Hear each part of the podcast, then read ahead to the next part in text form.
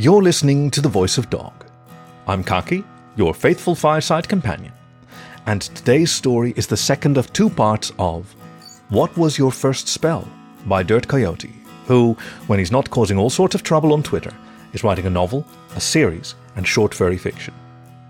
His story, featured on The Voice of Dog, I'm Just Your Stud, was nominated for Coyotl's Best Short Story of 2021. Find him at Dirt Coyote on Twitter for future updates.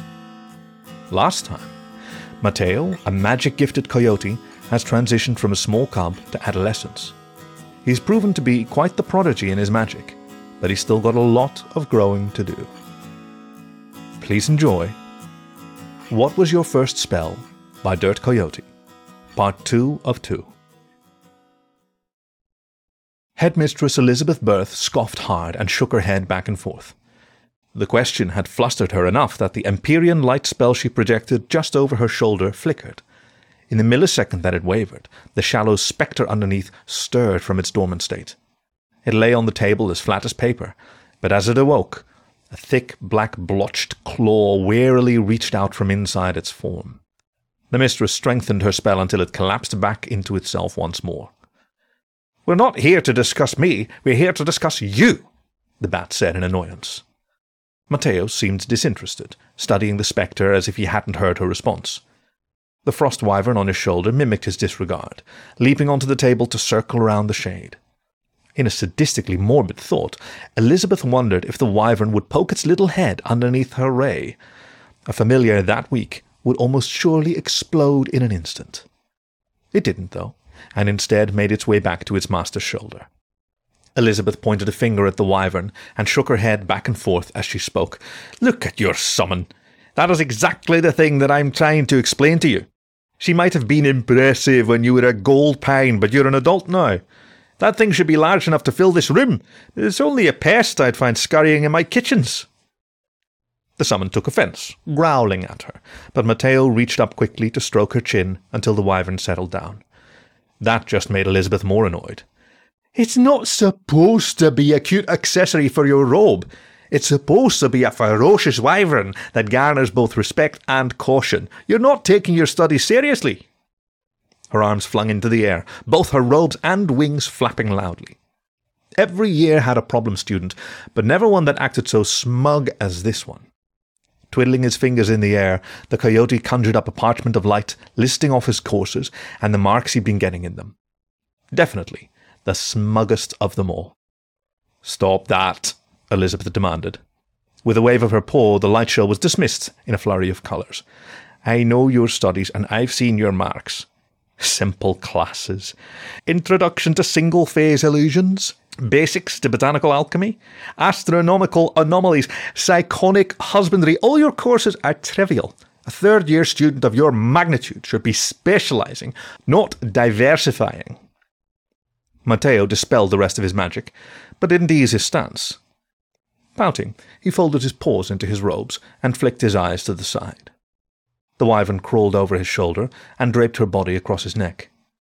Muzzle underneath muzzle, she brushed her jagged beak against the coyote's chin.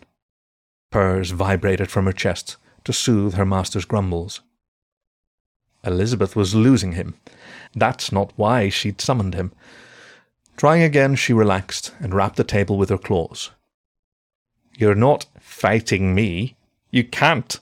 I'm here to help you. You're fighting yourself. You think so many people have had the resources and opportunities you've had? His ears flicked up at that, brow furrowed as he processed the words. Tension in his posture eased until he looked up with some thoughtfulness. She could tell that Mateo was regretting making such a fuss, but before he could apologize, the bat raised her paw. You wanted to know my first spell. But I couldn't tell you, even if it could help you hone in on your studies. My village had very little magical experience, sans the passing mage here and there. No one knew what to make of me when my firsts came out. Sometimes I'd wake in the morning with my mother's pearl necklace in my paw. Other times I'd be talking to a stranger everyone assured me had long passed. They thought I was causing trouble or delusional. Even I thought I was going insane. It wasn't until I fell off a ridge and floated safely to the ground that I knew for sure that something was up. Curiosity raised Mateo's brow as he looked to the bat's wings, but she didn't let him ponder on it. There, I hitched along with the next trading caravan and made my way to the city to become an apprentice. I studied everything I could, eventually found my way here as a student, and became a professor before taking the role of headmistress.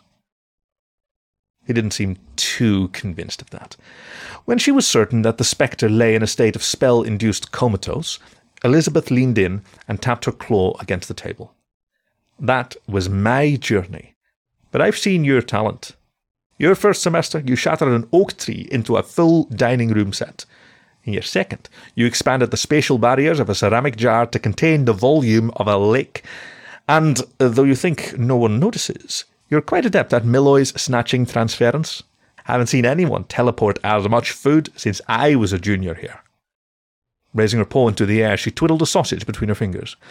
She twirled it around, the coyote taking a second to recognize it before he reached into his own robes, empty pawed.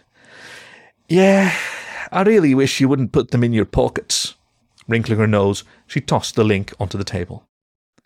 His face grew hot, and he mumbled out an apology, but she just waved it off with a chuckle. It's impressive, but disgusting. Again, you're talented, but you're not specializing. With a more serious tone, she leaned her muzzle forward and said, I know it's scary.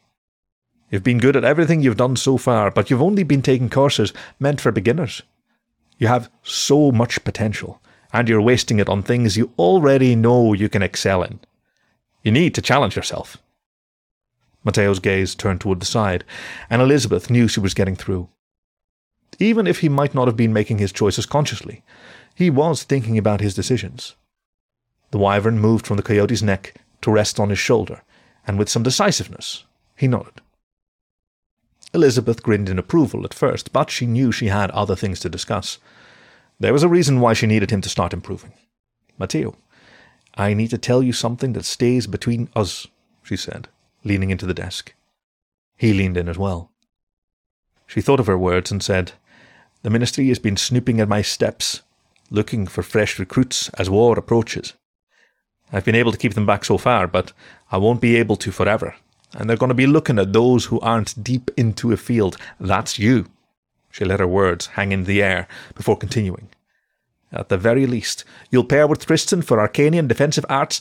Mateo scoffed, and her eyes blazed. Light from the candles overhead darkened, shadows of the corners of the room deepened, and even the Empyrean light spell sputtered under the headmistress's glare. The cocky coyote's attitude crumbled while the bat stared daggers at him. You will not roll your eyes at me, she said in icy words as cold as the air surrounding them. Sitting up, Mateo straightened out and perked his ears. Nods and apologies came rushing out of him as he noticed the spectre on the table coming to life under the weakening spell. A blood red eye opened from its shape, turning towards him like the planchette out of a Ouija board. It blinked once, sunk into the black of its own body, and then lunged out with both of its dagger ridden hands. Before it could lay a finger on the coyote, the entire demon burst into a flurry of flying sparks and sprites. The colours spewed out into the air, turning every which direction away from the bat's extended paw. The evisceration spell spewed smoke from her claws. A dangerous frown spread on Elizabeth's muzzle was all that remained of the existence of the spectre. Her face fixed to his, and in her darkened expression, an understanding was shared between them. With the spectre off her mind, she slumped back into her own chair. It'd be a month before she could get another specimen quite like that, but the damn thing was becoming feisty anyways. Taking a deep breath, she steadied herself before speaking again. I know my son can be difficult. Hell, I raised him. I've seen how pompous he can be. But he means well.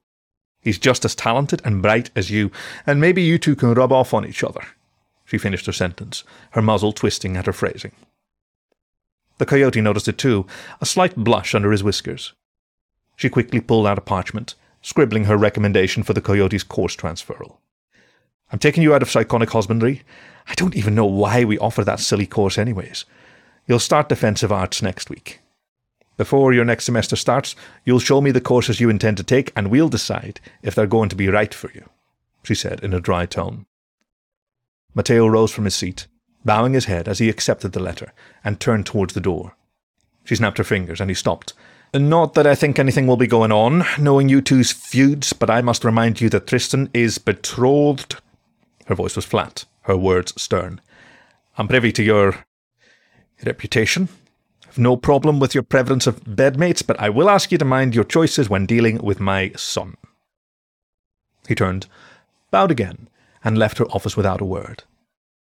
As he left, though, she noticed the devilish smile he tried to hide, and there was no doubt she might just launch him straight into the upper stratosphere before he'd graduate.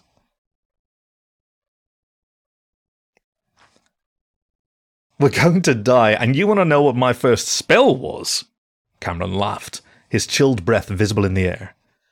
Mateo shrugged, teeth chattering.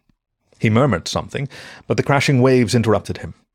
The otter lifted his blanket, waving his paw. Get in here. Rather have some plump tits against me right now, but yours will have to do.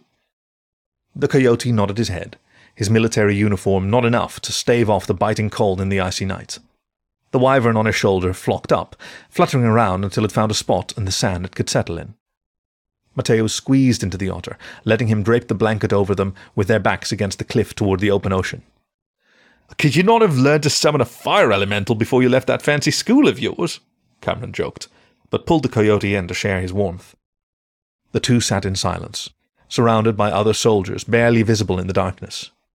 All campfires had been extinguished. The only relief was to bundle in blankets tightly. Some slept, most couldn't, too afraid. The Monsarian fleet would be shoring up along the beach by morning. Twenty thousand men armed with swords, spears, and magic. They weren't half of that, probably not even a quarter. I don't think I'll sleep tonight, Cameron said. He saw Mateo turn his head, with a wry smile stuck on his muzzle, but cut him off before he could speak. Not gonna happen, buddy. That one time was more than enough for both of us, and you've got your bat at home. The words left his mouth before he meant to say them. He didn't want to remind them of their loved ones back home. They were the last line of defense. If they couldn't hold the fleet here, then the war would be brought to their doorstep, and the Monsarians were not known for their mercy. Everything and everyone they cared for was dangling on a thread. Cameron sighed, really wishing he had those tits next to him instead. My first spell. Uh, it was planned. Us riverfolk can sense it. We're just in tune like that. He said it, knowing full well the coyote must have known. Mateo didn't interrupt him, though. He just listened on with a paw wrapped around his chest under the blanket. Cameron pulled him in, enjoying the warmth of their friendship. If this was going to be it, then he couldn't have asked for a better friend to spend his last moments with. Her name is Cassandra. She was the same age as me, six or seven, when I felt it stirring underneath. I'd held it in for maybe a week before I could get her alone. The magic was roaring inside of me, wanting to escape out of every limb. There was a fear it was going to shoot out in my sleep if I kept it in any longer. Cameron let his gaze wander, the cold waters ahead disappearing to the warm streams he grew up in. The salt, rich sea transformed into the woodland must pools he was familiar with. There, as if clear as day, he could see the otter lass standing in the shallow waters with him. I told her I had a secret for her. I told her to close her eyes and relax. I told her to lean in close to the sound of my voice. I told her to hold still, and when she was close enough, I sprayed out a splash of water from my hands. Cameron slapped his paws together, causing the blankets to fly up off them. Groans from other soldiers, a call for them to shut up, rang out from the troops. He didn't laughing loudly over Mateo's snickers. They pulled the blanket back over themselves, and he finished his tale. Only meant for it to be a squirt, but I'd held it in for too long.